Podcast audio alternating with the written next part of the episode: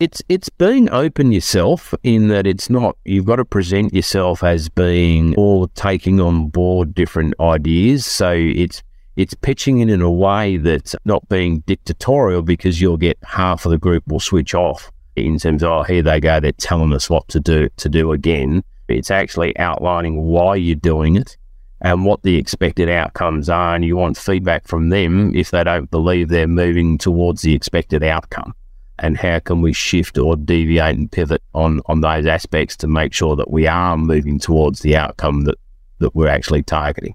So it's being it's open and honest about where you're going with things.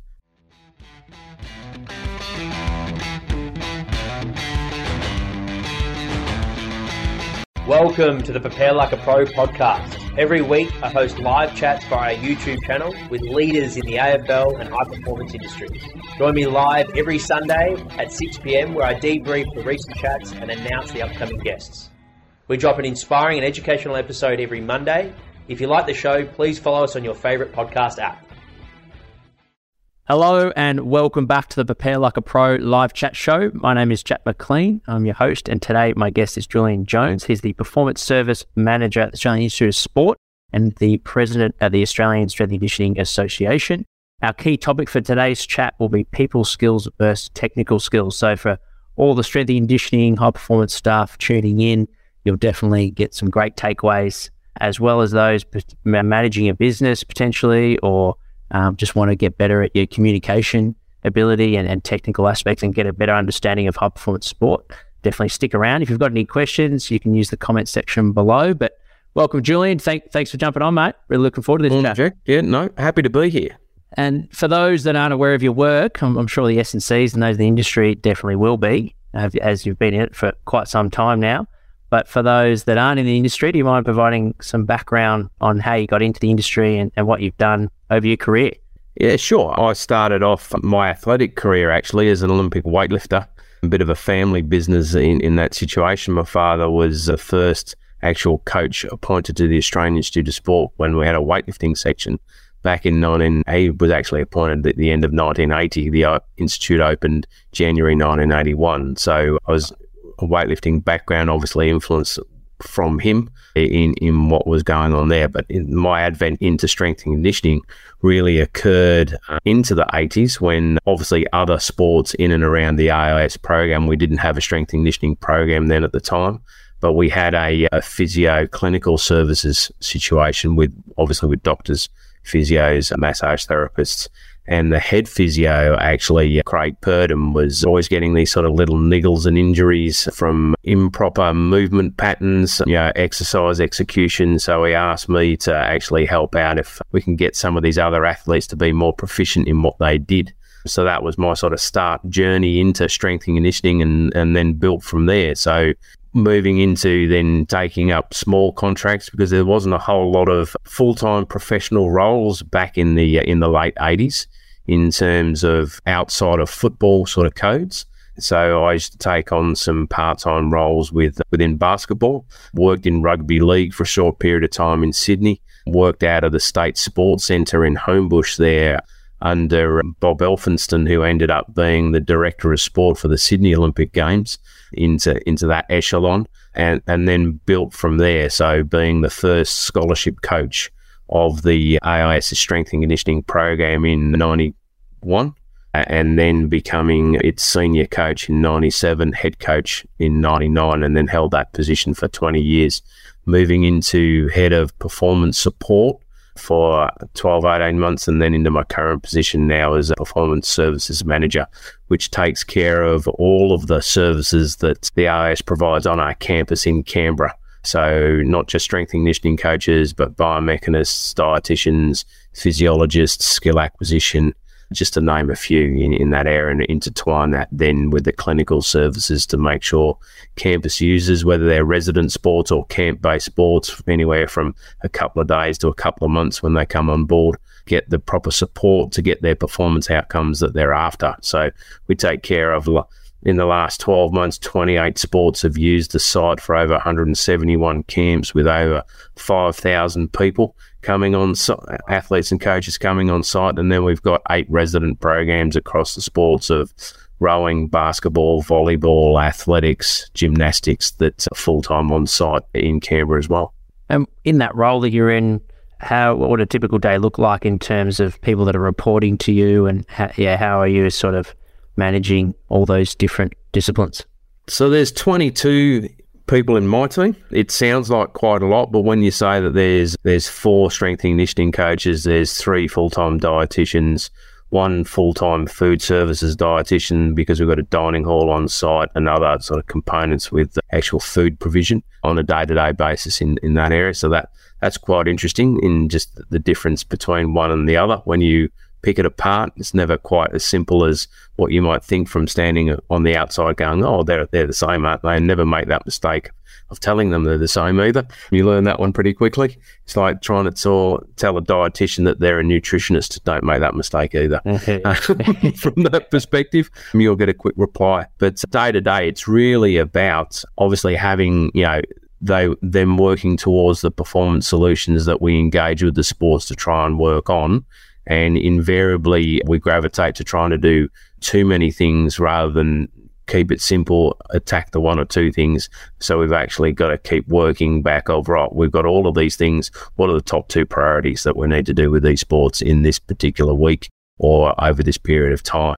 And, and then it's really with that size of team, it's the people management. And that probably takes up uh, 60, 70% of my time. I work with a, an open door policy and they walk through it on a regular basis, whether they're wanting to have a discussion around what they're doing or they're wanting to seek approval for something or they're wanting to, you know, float an idea of how we can improve certain areas or what they're doing with certain sports to kick it along from a, a sequential perspective as well. So it's, uh, it's, never the same, other than obviously we work in a, a, government environment. So there's the usual meeting and bureaucracy that goes with that, finances, know, people management, reporting, planning that, that goes with that.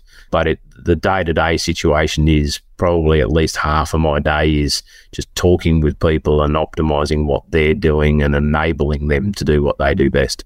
And along your journey, who have been some strong influences or mentors, if you like, that have helped shape your philosophy?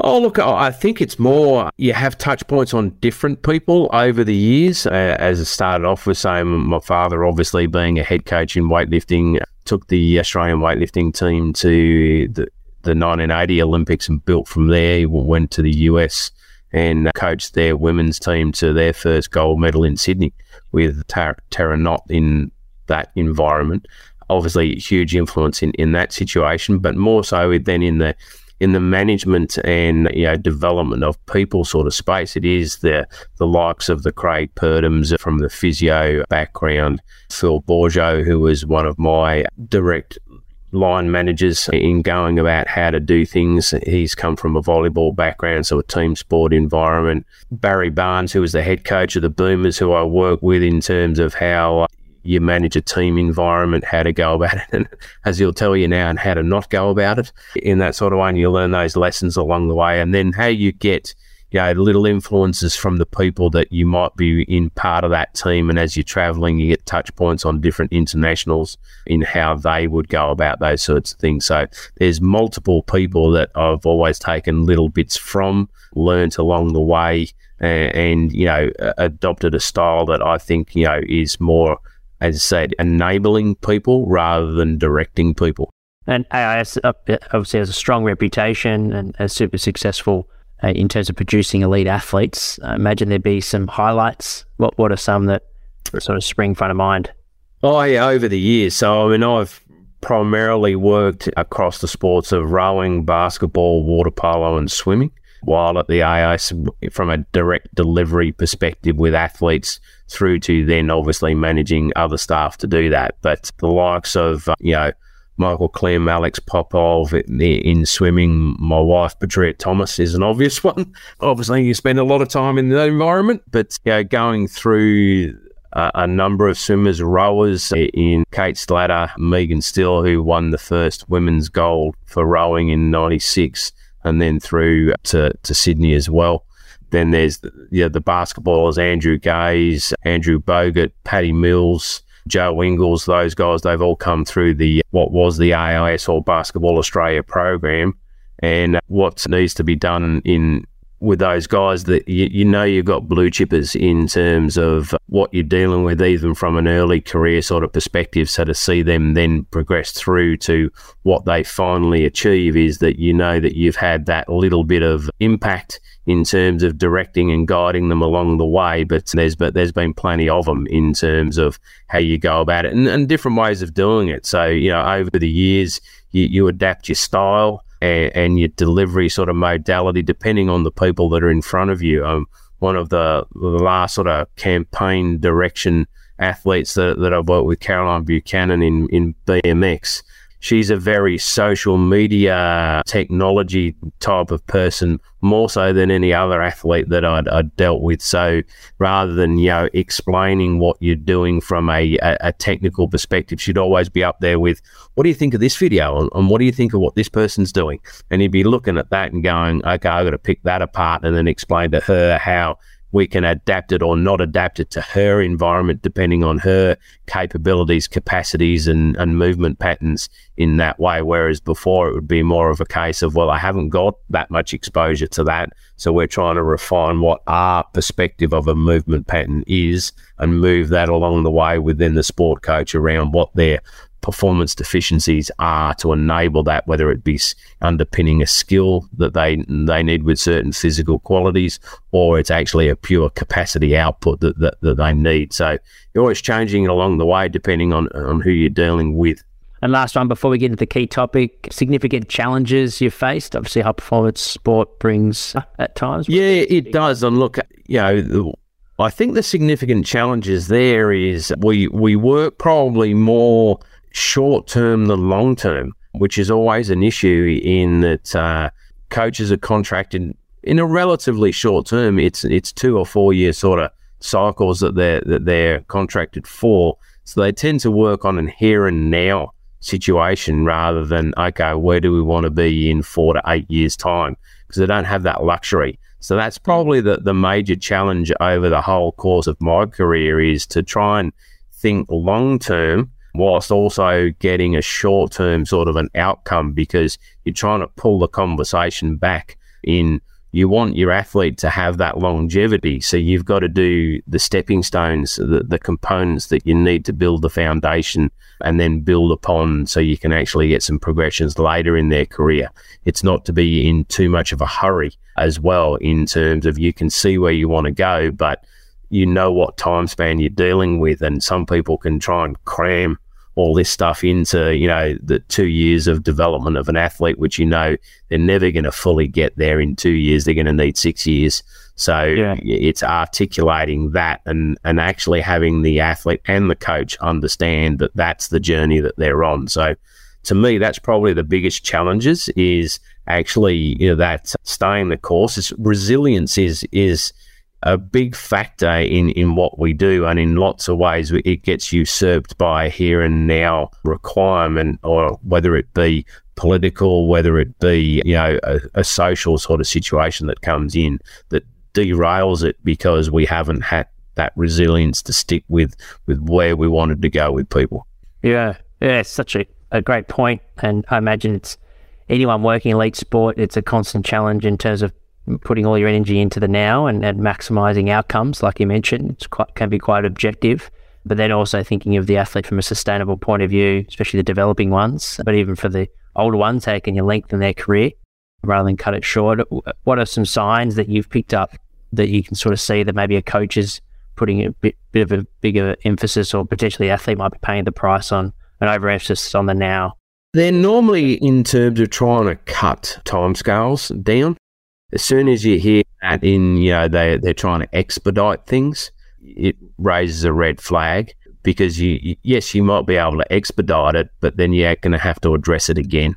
So um, why do that? Because if you actually take your time, then you won't have to readdress it because there won't be an issue or as much of an issue with the rehab type of a program or the the capacities that you need because you'll consolidate what you've got. If you try and cir- short circuit it, then um, that always raises a red flag with me in that either the coach hasn't taken on board what you're saying or doesn't fully understand it. And and that's not to say that it's a negative on the coach. They've got a, a whole wide gambit of things that they need to be across, and you're a, you're the specialist in your area. So the onus actually falls on you to, to upskill and educate the, the coach in terms of what that does take and, and how long it will take to get those those outcomes, and what are the pitfalls if you do short circuit it, mm-hmm. and are you prepared to take those? And in some cases, they might because the pressure is about that particular season at that point in the season. So it's it's just making them aware that that's the situation. But I always come back to you know you're looking after uh, your athlete for the for the longer term to maximize. It's not a, a use uh, and abuse type mentality. It's there. It's the sustainable component, and your blue chippers you want them delivering for a longer period of time rather than high quality, short impact, and then out a balance between physical in terms of injuries can be increased, or is it more mental fatigue, people you know retiring it, early? It's both, right? Uh, and that's the that's the pitfall that can be taken is that you know what is the the psychological aspect that they have to deal with, mm. uh, and it's all encompassing. So you know, when we run a program at the AIS Intensive Rehabilitation, where we have a group of providers around the athlete that has a particular rehab issue and the National Sporting Organisation has put them to us to actually try and fix it. But it, it incorporates not just strength conditioning guys, but it's you know, dietitians, physio, psychologists in terms of well, how are we going to approach this, and do we give the athletes short-term goals as well as what the long-term goal is as well, so they can actually check themselves along the way because they can be very negative in the initial stages of, of what's happening. And we've all experienced that in, you know, the, the initial injury of the athlete. But if you surround them with a, the appropriate makeup of the team that can address, you know, the full gambit of what they need to do, then they, they'll actually buy into the process and actually check themselves once you've actually articulated it across the, all of those spectrum of elements. Yeah. Yeah. Yeah, thanks for touching on that and, and providing some some context into your role currently. It's a good segue, probably for what we're about to, to dive into now: people skills versus technical skills. For the developing strength conditioning coaches or sports science students listening in, is there Uh, a pro, do you think you should prioritize one over the other early on in your career? Is it a balancing act on chipping away to both? What's your thoughts on, I guess, for someone that wants to crack into elite sport, get their first? Yeah, it's a balancing act because there's a there's a number of them that fall either side of the equation, right? In terms of you've got to be able to influence and form relationships. So that's about people management. But then you have to technically know what you're doing. So in the environments that we operate in, coaches actually have a, a short tenure of you being able to demonstrate that you've got some expertise in an area because they quite quickly move on to someone else who does. So you've got to be able to quite quickly form a relationship, be able to influence in that space with the expertise that you have. So you, have got to be, it's a concurrent environment where you need to be cognizant that you need to enhance all of those areas and, and do it in a sequential type of a way in, in that, you know, you, depending on the types of people that you're dealing with that's the biggest probably faux pas of, of younger coaches coming into the system is they treat sport coaches and athletes in a particular way. And that's where you need to check yourself in terms of what type of people am I dealing with and how do you go about it? What's their learning styles? We know some people are more visual, more verbal, more auditory. So how do you actually go about that? Coaches are the same way.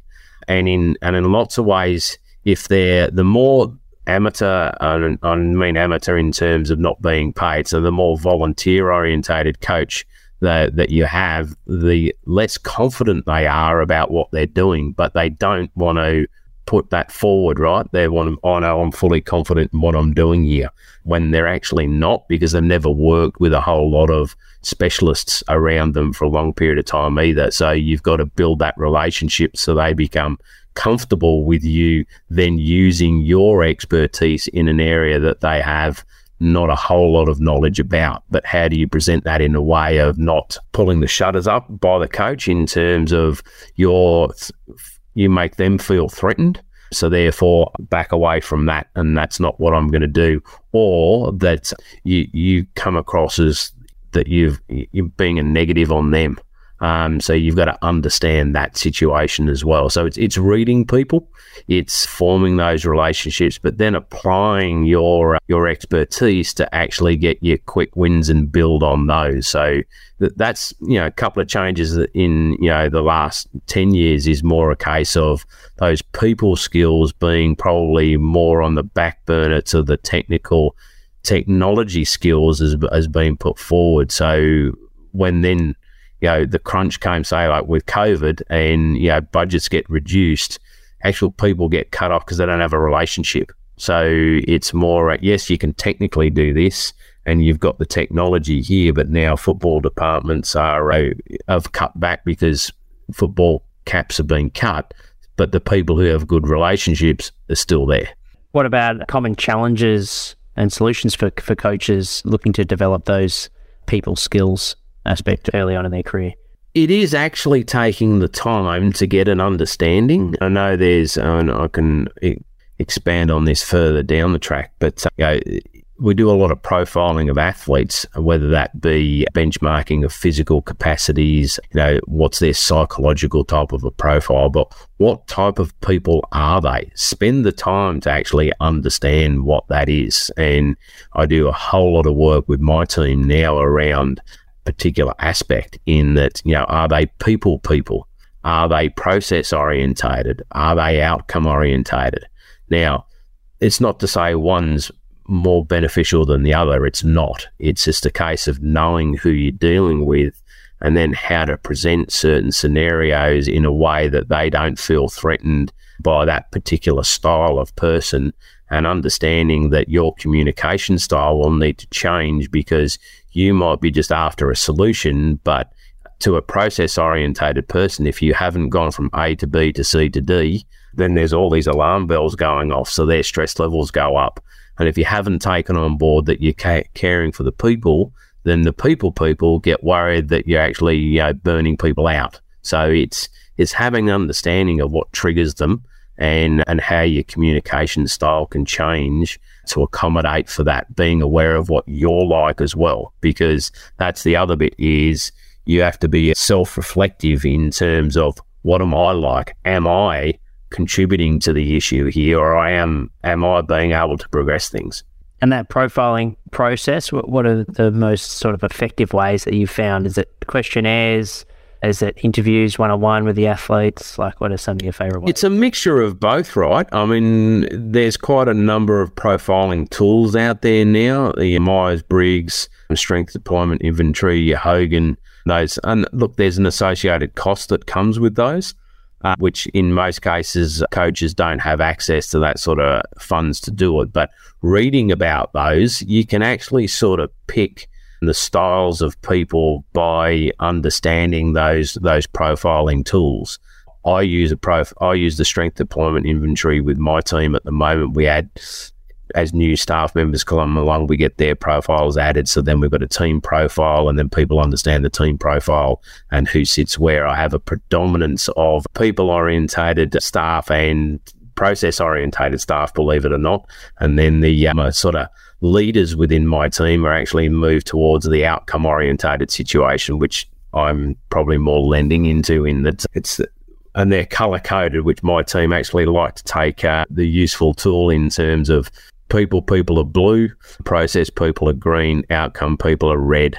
So I get a number of my staff now. It's like, oh, you're in a red zone today, eh? After an outcome type situation, but it's quite a useful tool that yeah. they get to understand that they can use it then to actually communicate in in a certain way. Because if I'm red and I'm wanting a solution to a green person, that may be that they're highly stressed when they get to that red outcome. But to me, it's an it's an everyday thing. But I need to be conscious of that too. That if I'm going out there going, I need to get this done. There I go. Oh Jesus Christ, he's really upset. He's pissed off with this. Um, I go, I'm actually not. I just want to find the solution. But to them, they would be if I was act- if they were saying the same sort of thing in the same sort of way. So it's yeah. it's understanding those components. But you can do it by actually just spending the time and, and getting an understanding once you know what those profiling tools are. So had a couple of new staff members last year, which the team actually, it was quite funny. They, they actually run a bit of a, a book on what they were going to turn out like before they actually did the profile in terms of, oh, we all reckon that person will be green. Okay, fine. Why they go. So because they're used to now working in that environment in understanding the types of people that are there. And more often than not, I mean, we were probably on the money with with all of the new staff members last year before they even did the profile. So you actually go, you get attuned to the types of things, and you pick up on the on the communication style, the body language, how they go about their business, as to which sort of quadrant they, they land in, which is which is good in itself because people keep talking about it then. And the process for athletes is very similar, like for that to the staff. Very similar situation in terms of being able to you know quantify how they go about things. But the other thing also then with with athletes is trying to find their learning style. So you know, is it that they've 80% of athletes tend to be visual, right? So it's no point standing by the side of them, talking to them till you're, you're, black and blue in the face and they're not getting it. Whereas you can actually use, you know, video feedback tools in what you're looking for, critique it, and then suddenly it clicks quite quickly from that perspective. But there are a number of them that are, if you need to give them something written down, oh, I get it now because that's the way they process. But you can quite quickly work that out if you if you take the time and actually take those cues and the feedback that comes your way from the way that they interact with you. It's just spending the time and actually noting that even at the end of each session of going, you know what, this particular athlete didn't do that well today. Now, why didn't they do that well? Because I actually didn't give them as much feedback as I thought I was giving them when I actually broke it down and reflected on, on what we did in that session. Because that you can actually lose them when the more numbers you have, right? I mean, we, we've all been there where you go and yo, I've suddenly got a session with 20 odd athletes in at the one time, and I can't get to those people as often as I would do if I'm only dealing with a group of three to five. And you mentioned early on your career uh, with your weightlifting background, how that opened up some opportunities with, with Craig Purdom in, in terms of movement competency. Um, so technical skills that obviously they have value in terms of yeah, opening doors. What would you say sort of the most, I guess, top three for, for technical skills for the current S&C sort of performance coach to develop? It, it's actually backing what you're looking at. I think that's something that's become less and less of a trait of late. Is you want to refer to, oh, we measured this and we got this number. No, what are you looking at here? I had some interns last year where we've got them on ForceDecks and we're doing you know a force profile of the athlete and they're generating and I'm making a number up here, but you know three thousand newtons of force output. And it's like, oh, well, we need to now design a, a six week program to actually get that up to the 4,000 newtons that we're after. And when you actually look at how they move to do the to do the movement, you went, they don't need six weeks. You can fix it in 10 minutes mm. because they haven't got this in the right position and that in the right position, but they don't know because they don't know what it feels like. So look at the athlete. Do they move in the correct framework? And it's not to be absolutes either. And I think we get caught up in this with, from an academic paper perspective, is that we always get caught up in what angle is this and what trajectory is that. But there's a there's a range, right? Because we're all the athletes are all different. They're different limb lengths, different leg lengths, that type of situation, and how they apply it. And there's a, an element of self discovery. But does it fit within the correct framework that you're after? This concept in your head of, of what you're looking at when they're actually performing the activity that they're doing. Is it efficient for them? Have you challenged them in terms of does it feel right for them? Rather than keeping going back and saying, well, the GPS has given us this much data or the force plate output has given us this number. We need to keep cognizant of the fact that there are differences and there's a range that people will move in. It's not wrong. It's what's peculiar to them and what's efficient for them. And you've got to work with that. I'm moving over to the communication side. You mentioned learning styles and getting an understanding of profiling the, the staff you're working with and understanding your athletes. I imagine that feeds into communication, but yeah, some tips or tricks for improving communication with athletes. Perhaps you're, you're briefing a, a, large group before they're about to start a session. Yeah, how do you improve engagement and, and retention yeah. of information? It's it's being open yourself in that it's not you've got to present yourself as being or taking on board different ideas. So it's it's pitching it in a way that's not being dictatorial because you'll get half of the group will switch off in terms of, oh, here they go, they're telling us what to do to do again. But it's actually outlining why you're doing it and what the expected outcomes are. And you want feedback from them if they don't believe they're moving towards the expected outcome.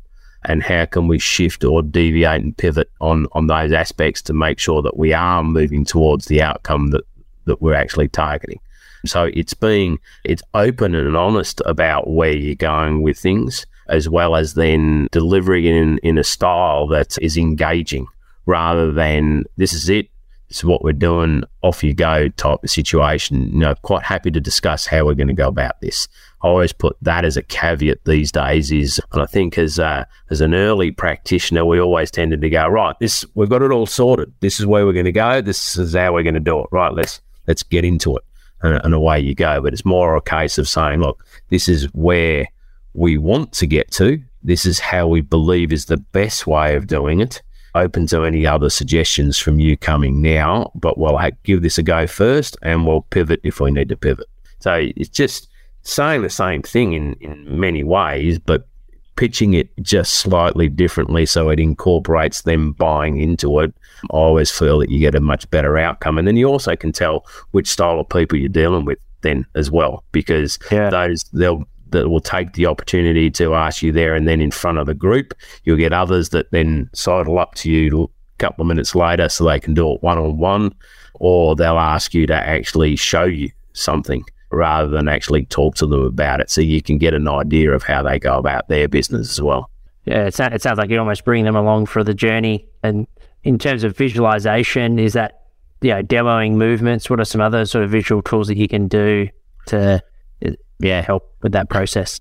It's u- using the uh, the competition context as well in terms of people who do it well.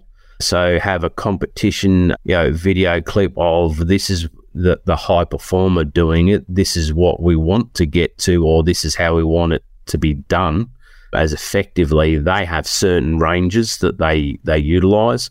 This is where you're at, uh, and this would be what we would perceive as the gap. So, what are the stepping stones we're going to take to get there? Because it's not the same for everyone.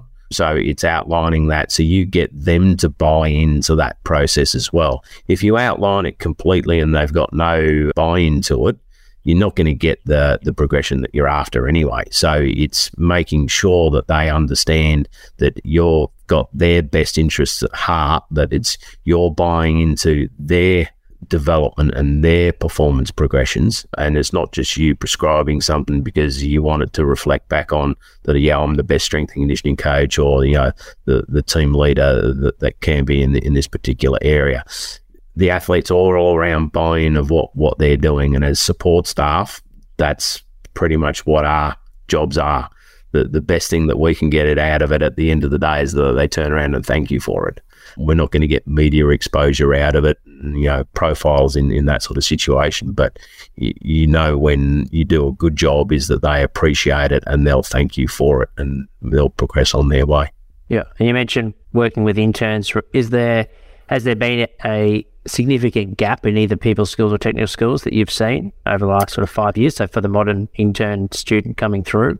Look, I think it depends on the type of people that you actually bring on board. I always tend to look at it is that you recruit hard, manage easy is is a mantra that I definitely buy into. Is that you spend the time in again understanding the person you want to bring on board as an intern or a staff member or in in any sort of element that adds impact into into your performance team? And can they operate as effectively as they need to within the environment that you've got? You've got to check that. You might have the world's best biomechanist but they might have no communication skills right? So are you getting the best out of them? And you've got to check that. But you've also got to say can i enable that? Um, so just because it doesn't present itself there and then when you're actually looking at who you're going to recruit in that situation is what's the propensity. So it's it's actually checking and challenging, questioning wise as to why they present that way. What motivates them? What drives them? Would they be prepared to actually spend the time developing in that space? It's always look at things in terms of there's a number of underdeveloped skills that people have. How do you then enhance those skills?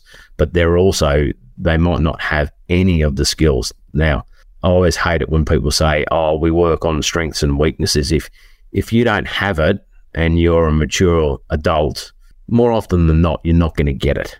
It's whether it's underdeveloped, so you can then develop it that way, and that's where you need to actually recruit and yeah, have people in your team that complement each other because you're not going to have the full gambit with the one person.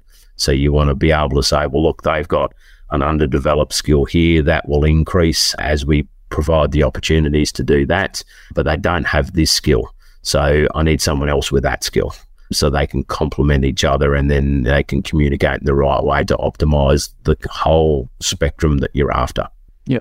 And for the managers listening in uh, or those in leadership positions as well, I guess everyone to a certain degree is a leader, but yeah, those looking after and supervising and sort of overseeing programs, what are sort of your do's and don'ts when it comes to management of staff?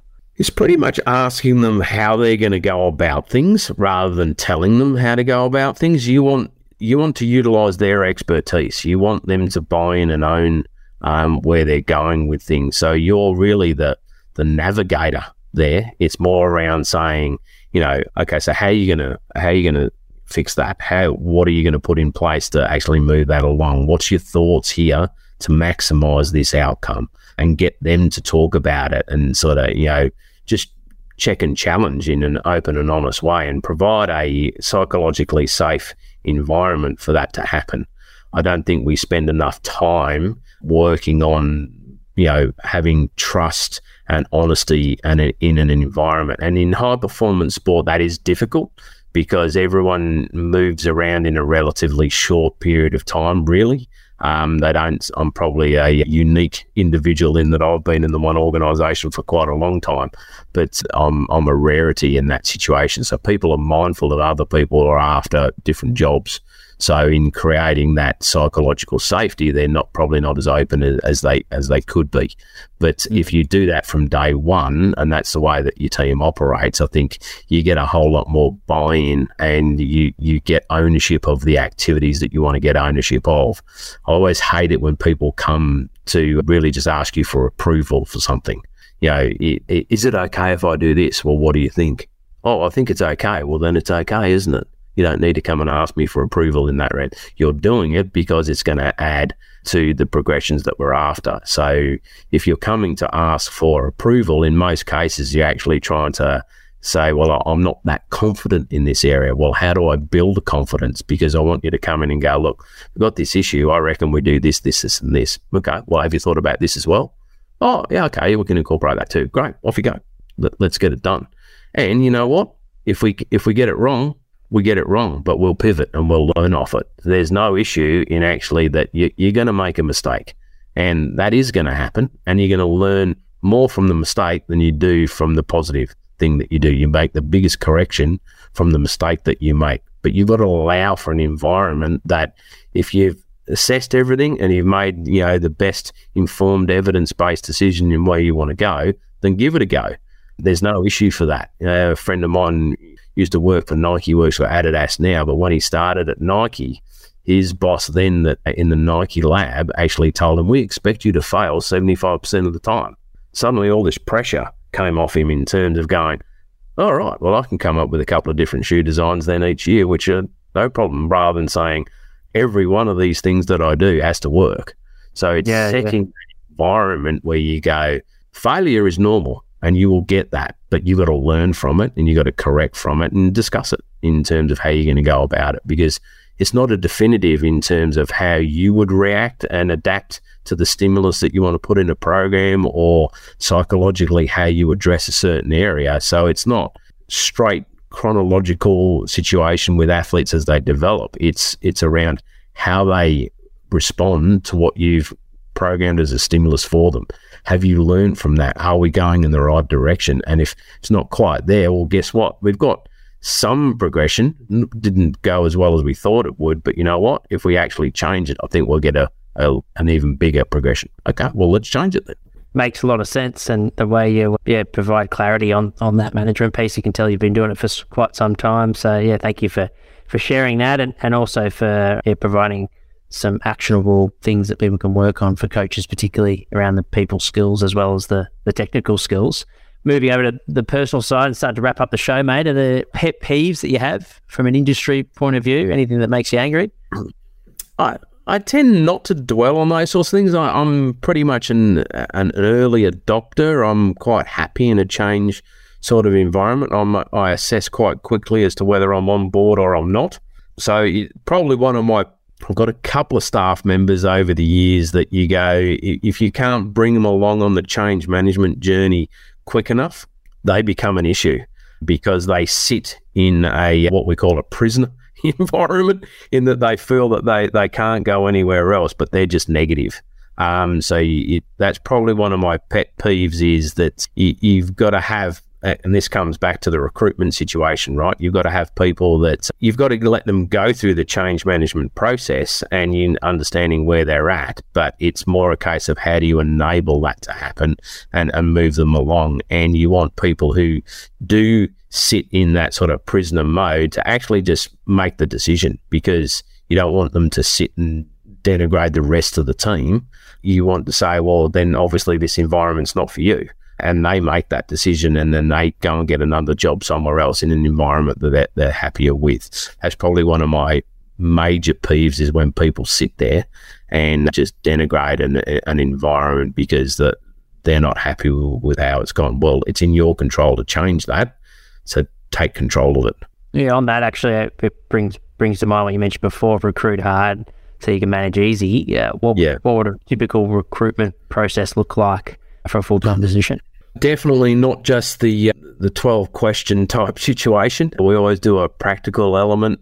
We throw curveballs into the practical element. I might send a, a, uh, programming task of which then they've got to deliver it, but then I'll rip half of it apart just, just to see how they react in terms of, okay, now you've got to progress this aspect and regress this other aspect because there's an injury concern or they've just turned up the coach has doubled the volume that they did in the session before they got to you. What do you do?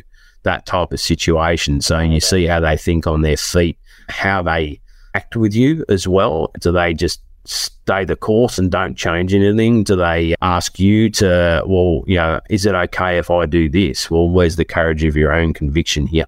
in what you want to get done. So it's it's more around those sort of elements that yeah, in your recruitment situation is you're trying to tease out. Yes, they'll you'll give them some tasks to, to test their technical expertise. I'm a little bit in the luxury of, of where we sit in that we don't recruit beginners very often unless it's actually a designated development intern type of approach. So we actually have the luxury and, and strength and conditioning some an interesting environment as Brendan Appleby, who's the hockey ruse in hockey with, with the men's program always tells me there's only two degrees of separation from someone knowing someone in strength and conditioning in this country. So it's an it's an easy phone call to actually go, what does this person operate like before they actually get to you? And don't think that that doesn't happen because it does quite a lot. They might not be your referee. They might not be someone that you've put forward to push your barrow because we actually want to do that scoping in terms of, you know, recruiting hard to make sure that we've covered all the bases in that situation. Like internationals that apply, would you expect them to come face to face for those that practical component? Yeah, we do. Obviously, with the advent of a lot more virtual sort of situations available to them, we can also do a live session. And in, again, invariably, we know someone who knows someone in that environment. So we can actually yeah. make sure that we can get a proper understanding of how they go about their business, as well as in the background check on, on those particular people in, in what we might do. What we tend to find though is we don't recruit too many internationals. It's more about returning Australians. Believe it or not, yeah, they've gone and you know, seen what their fortunes might be in, in other countries and then they want to come back in. So you actually can follow them up following their pathway and picking out the people that you you trust to give you the right feedback. Yep, yep. And uh, yeah, back to the personal side. Your favorite way to spend your day off?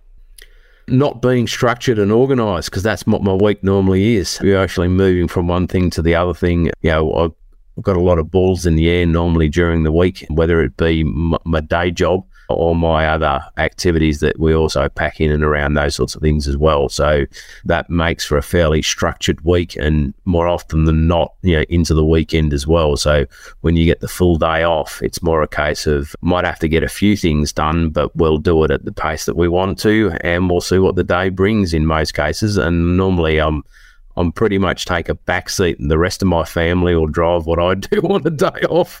So I'll just go with the flow so I can actually switch off a little bit. Yeah, I love that. And last one, but we're early on in 2023, or nearly middle, but yeah, in April 2023, we're recording. What's on the horizon for you, Julian, for 2023? What are you excited about? Well, this year we've had a, a restructure at the uh, Sports Commission. We were positioned as two sort of separate organisations prior to the restructure in January. Now we're back as one organisation, so it's navigating the interdependencies that we need to actually have work effectively and efficiently to optimise athletes and coaches getting the outcomes that they need to, whether it's from external provision of development courses, you know, activities and funding from uh, and benchmarking sort of components that go with that to what we do on site from you know, the point that they want to come on site bookings is the residents working well all those sorts of things. They sit across different divisions different teams. So it's making sure that those interactions are, are working as as well as they can because we've got a short olympic cycle this cycle with paris only being three years from when Tokyo was run. So with Paris next year, we're coming up to only 12 months to go. With it being April now, it starts in July next year. So we're into qualification of sports for the Olympics. So it's maximising that at the back end of this year and making sure that they get that done early. So then they have the, the capability of that preparation period next year because those that have to chase qualification all the way down to the wire and it being a month or two out from the Olympics don't necessarily get the best outcomes because they don't get to be able to periodise in the way that they need to to actually optimize that performance outcome. So we try and do it as early as possible. Makes sense. Yeah, well, thank you so much for your time and, and providing yeah some information around this fascinating topic. As I mentioned off air, we haven't discussed this in great detail with the guests before, certainly the, the people and then the mix with the technical side. So I took a lot from it, and, I, I'm sure all the coaches and listeners did as well. For those that have, have any follow up questions or perhaps want to follow your work, Julian, is there a place to get in contact or a place to follow you on the socials?